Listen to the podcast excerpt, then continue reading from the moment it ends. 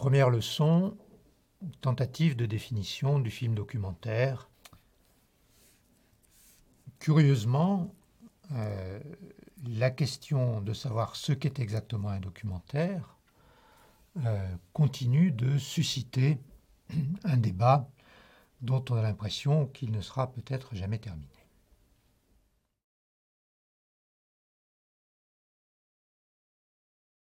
Au cours de l'histoire ont été proposées euh, diverses définitions du documentaire.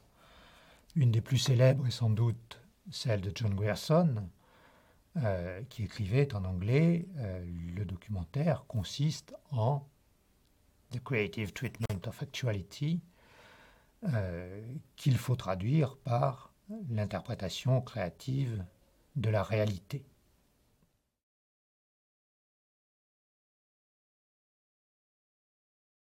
Si l'on observe de manière synthétique euh, l'ensemble des définitions proposées, ou des tentatives de définition, euh, on peut dire qu'il existe euh, des définitions de type générique, c'est-à-dire que l'on essaie de caractériser les films documentaires comme une catégorie. Beaucoup euh, de théoriciens et de critiques ont noté, bien entendu, qu'on ne peut pas parler exactement de genre documentaire, en tout cas pas au sens du film de genre. Euh, le film de genre désignant euh, le film d'épouvante, le western, le film noir, qui sont des catégories du film de fiction repérées souvent d'après euh, les zones du monde réel auxquelles il se réfère, ou bien comme le film d'horreur ou d'épouvante, d'après euh, les effets que produisent ces films sur le spectateur. On ne peut pas procéder de la même manière pour le documentaire. Tout au plus peut-on euh, constater qu'il existe une classe de films, un ensemble de films. Roger Audin, un des grands théoriciens du documentaire, parle de l'ensemble documentaire, et Christian Metz, autre grand théoricien du cinéma, euh, parle d'une classe de films. Autre approche possible d'une définition du documentaire, une approche qu'on pourrait qualifier de généalogique, qui va s'intéresser euh, à l'évolution de ce type de film depuis euh, l'invention des frères Lumière, euh, la photographie animée, comme on dit d'abord avant de parler de cinématographe, euh, qui sert effectivement à capter euh, des éléments de la réalité, et approche qui va s'intéresser à la tradition documentaire qui se construit au fil du temps à travers les différents courants, les différents mouvements. Si l'on mène cette approche, on sera obligé de constater que le type de film dont il est question évolue considérablement au cours de l'histoire. Autre type d'approche possible pour une définition du documentaire, une approche que l'on peut qualifier de téléologique, c'est-à-dire une approche qui s'intéresse à la finalité du documentaire. Beaucoup euh, d'auteurs euh, ont noté, à juste raison, que la finalité du documentaire reste en général, globalement, de type didactique. Le documentaire, sous ses différentes formes, s'efforce toujours, peu ou prou, de renseigner, d'informer, de communiquer des éléments de connaissance à son spectateur. On peut aussi envisager euh, la définition du documentaire d'un point de vue axiologique, disons c'est-à-dire en envisageant les questions de valeur véhiculées par ce type de film. Un certain nombre d'auteurs pointent, euh, de ce point de vue, le fait que le documentaire a le plus souvent un but sérieux, euh, qu'il ne vise généralement pas à distraire son spectateur. Euh, nous avons vu qu'il vise souvent à lui proposer euh, des informations, des éléments euh, instructifs. le documentaire peut aussi être porteur euh, directement de valeurs morales, éthiques, sociales. Il l'est souvent effectivement. Un des problèmes lorsque l'on mène cette approche va être celui du documentaire de propagande, catégorie un peu paradoxale mais attestée au cours de l'histoire. Il existe des films qui se conforment en quelque sorte euh, aux spécificités du documentaire, tout en véhiculant euh, manifestement un discours propagandiste. C'est donc une catégorie limite. On peut aussi euh, tenter de saisir les spécificités du documentaire de manière empirique. C'est ce que l'on fait, par exemple, lorsqu'on recherche euh, des caractéristiques euh, communes à euh, un très grand nombre de documentaires, soit d'après l'apparence même des films à l'écran, soit d'après le mode de réalisation, par exemple. On pourra dire de ce point de vue que il est plutôt rare qu'un documentaire comporte des effets spéciaux comme on en trouve dans les films de fiction à grand spectacle. On pourra dire aussi qu'il n'est pas euh, très fréquent que euh, pour un documentaire, des comédiens soient embauchés, rémunérés et euh, aient à apprendre des textes. Naturellement, on trouvera toujours des exceptions à ce genre de règles. Toujours de manière empirique, on peut proposer un certain nombre de tautologies. Hein. Euh, d'apparentes évidences euh, qui ont néanmoins une certaine pertinence. Par exemple, euh, un documentaire est un film signé par un documentariste. il est amusant de constater que certains films sont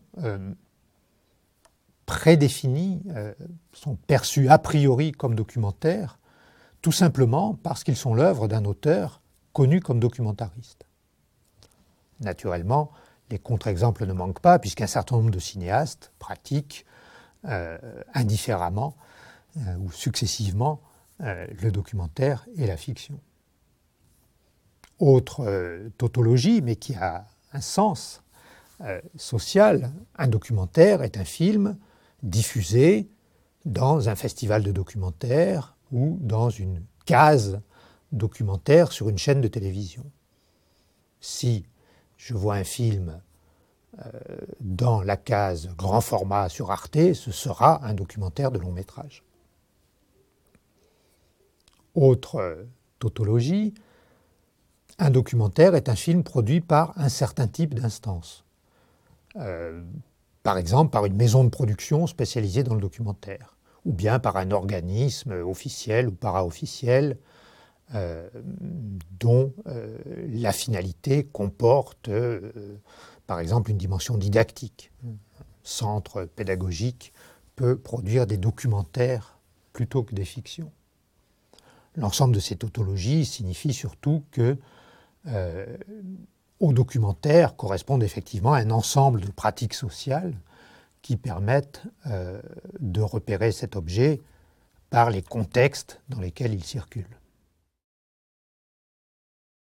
Lorsqu'on s'efforce de définir le documentaire, on peut aussi euh, le faire selon une approche que je qualifierais volontiers d'anthropologique. Euh, qu'est-ce que euh, le documentaire ou la non-fiction en tant que production symbolique circulant à l'intérieur de groupes humains c'est en fait, euh, si l'on y regarde bien, euh, l'approche qu'a menée un auteur comme Jean-Marie Schaeffer, euh, dont nous parlerons dans une autre leçon. lorsque Jean-Marie Schaeffer pose la question, c'est le titre d'un de ses ouvrages, Pourquoi la fiction? On peut se poser également la question, pourquoi la non-fiction À quoi sert-elle euh, en tant que production symbolique euh, échangée, euh, produite, reçue, utilisée par des groupes humains en tant que êtres de culture et êtres sociaux? On peut également poser la question des territoires respectifs de la non-fiction et de la fiction d'un point de vue sociologique. C'est ce qu'a fait récemment Jean-Pierre Eskenazi dans un ouvrage intitulé La vérité de la fiction et qui pose en sous-titre la question comment peut-on croire que les récits de fiction nous parlent sérieusement de la réalité? Euh, Cette approche est très intéressante puisqu'elle va euh, permettre euh, d'étudier les fonctions sociales de la fiction comme Eskenazi. On pourrait mener cette même approche pour la non-fiction. À quoi sert socialement la non-fiction? C'est une approche euh, qui mérite d'être menée. De manière synthétique, euh, lorsqu'on essaie de définir le documentaire, ses fonctions, ses territoires, trois euh, traits principaux sont évoqués par euh, les dictionnaires, les lexiques, euh, les chercheurs et les théoriciens. L'aspect qui ressort le plus souvent est sans doute la fonction peu ou prou didactique du documentaire. Le documentaire a pour objet, sous toutes sortes de modalités, de transmettre des connaissances, d'informer son spectateur, de faire découvrir des aspects du monde, des aspects des sociétés, une fonction donc didactique.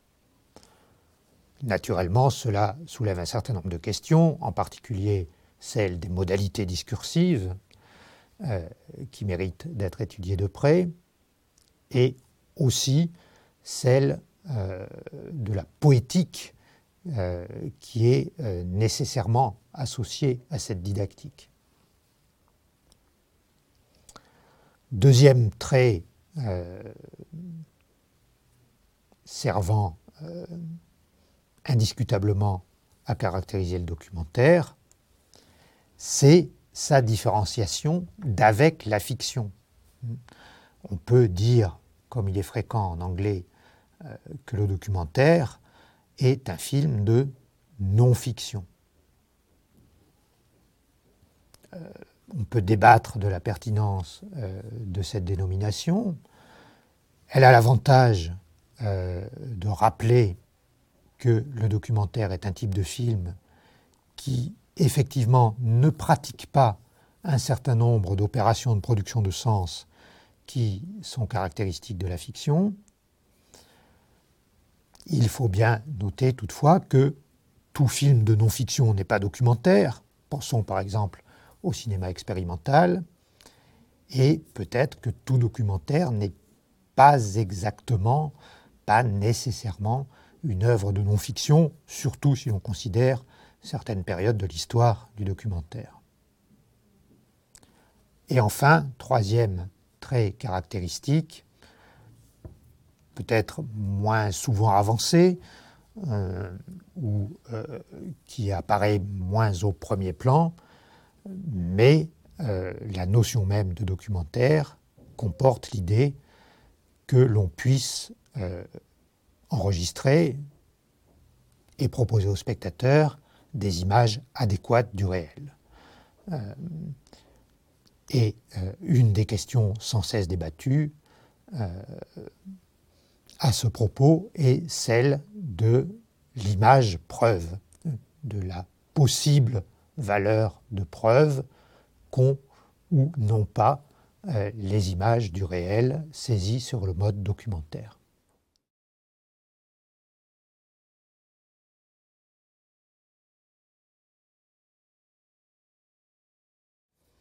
Alors, il existe effectivement une tendance euh, bien attestée aujourd'hui euh, qui consiste à refuser euh, de faire une distinction euh, claire, nette, entre fiction et non-fiction.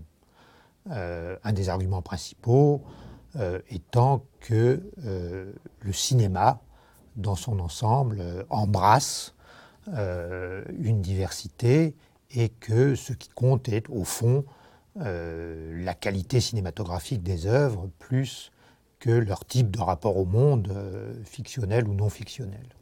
La question de savoir ce qu'est la non-fiction, en particulier par rapport à la fiction, n'est pas indépendante de positions théoriques, peut-être philosophiques, qui peuvent être assez tranchées. Euh, une certaine tendance contemporaine, probablement liée euh, à la pensée postmoderne, euh, à la pensée déconstructionniste, consiste plutôt à refuser de tracer une frontière nette entre fiction et non-fiction.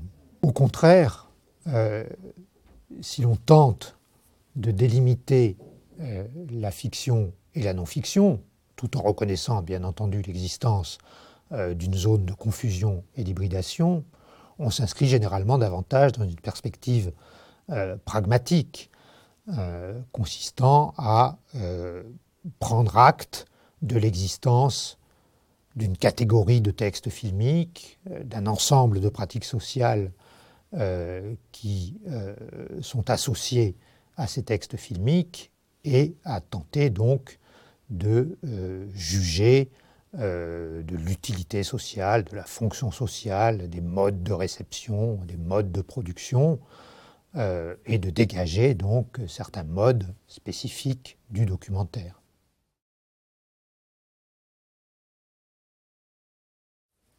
D'un point de vue théorique, la question euh, du documentaire, euh, la question euh, des images du réel évolue naturellement au fil du temps.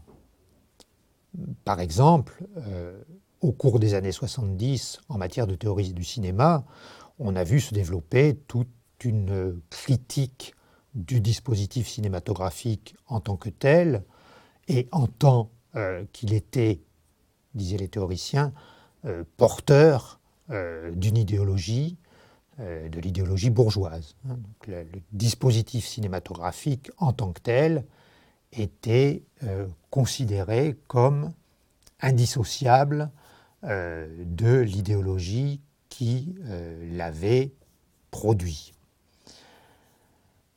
cette position critique euh, conduisait à une mise en cause euh, des capacités réalistes du cinéma.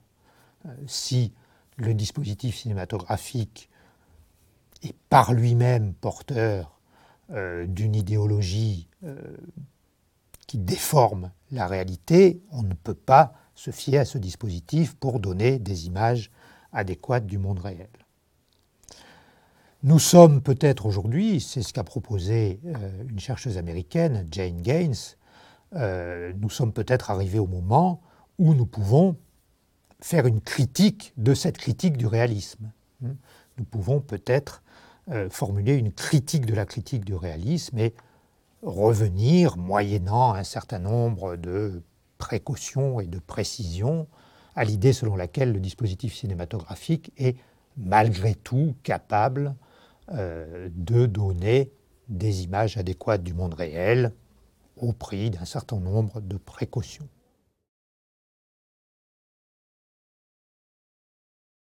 Au cours des dernières années, on a vu aussi euh, réaffirmer euh, la dimension politique, au sens large évidemment, la dimension politique, non pas au sens partisan, mais au sens euh, de la vie de la cité, que peut avoir le documentaire. Des auteurs comme Dominique Baquet, euh, par exemple, soulignent que les arts plastiques, euh, aujourd'hui, l'art contemporain, donc les arts plastiques sont relativement incapables de se saisir des dimensions sociopolitiques du réel, euh, alors que le documentaire, au contraire, euh, a pour objet principal euh, d'interpeller le monde.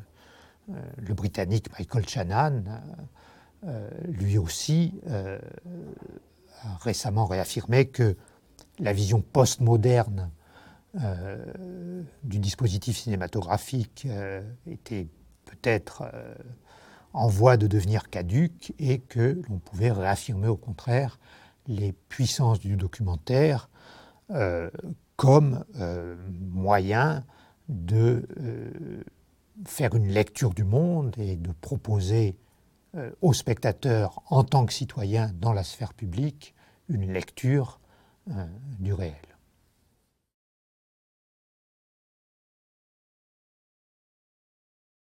Concernant les images du monde réel, il est intéressant de constater que euh, nos sociétés contemporaines ont une attitude euh, souvent un peu paradoxale ou ambivalente euh, face à ces images. En fait, euh, ce qui se passe, c'est que selon les contextes dans lesquels circulent des images du réel, elles peuvent être jugées fiables ou non fiables. On peut les suspecter ou leur faire confiance. On peut juger ou non qu'elles puissent servir de preuve. On peut les dénoncer ou les consommer. Je prends quelques exemples. Euh, il est tout à fait exceptionnel que l'on conteste, par exemple, la validité des images de performances sportives. Au contraire, pour établir euh, un record, euh, la valeur d'une performance sportive, on recourt bien souvent à des dispositifs de saisie d'images qui sont, à leur manière, des images documentaires. Ce type d'image n'est généralement pas contesté. Euh, autre exemple, euh, dans un domaine tout à fait concret, celui de la vente de biens immobiliers, euh, on utilise beaucoup d'images dans les vitrines des agences immobilières ou maintenant sur les sites Internet qui servent à ce que le client se fasse une idée de l'aspect d'un bien immobilier. C'est un exemple intéressant parce que ces images, comme d'autres, euh, servent naturellement à se référer euh, aux objets du monde réel euh, qu'elles représentent. Elles sont utilisées effectivement comme ayant une certaine valeur. On va s'intéresser ou non à un bien immobilier, par exemple, d'après les images que l'on envoie. Mais si l'on y réfléchit, cela ne se, fait, pas sans une certaine conscience euh, de la valeur relative de ces images. On a, euh, je pense qu'on peut dire qu'on a généralement conscience du caractère légèrement flatteur de telles images. On pourrait parler aussi euh, des images qui servent euh, dans des catalogues euh, de voyage, des images donc qui servent en fin de compte à vendre des voyages ou des séjours de vacances. Ces images sont généralement flatteuses. L'hôtel, la plage, le site sont montrés, comme on dit, sous leur meilleur jour. Mais chacun le sait. Et on les utilise néanmoins comme ayant une certaine valeur, comme attestant jusqu'à un certain point de la réalité des choses. Un certain nombre d'usages sociaux, donc euh, des images du réel, des usages très répandus, euh, montrent bien que nous conservons une attitude un peu ambivalente, quelque peu paradoxale euh, face aux images du réel, que nous n'hésitons pas à critiquer radicalement dans un certain nombre de cas et auxquels euh, nous faisons largement confiance dans un certain nombre d'autres cas.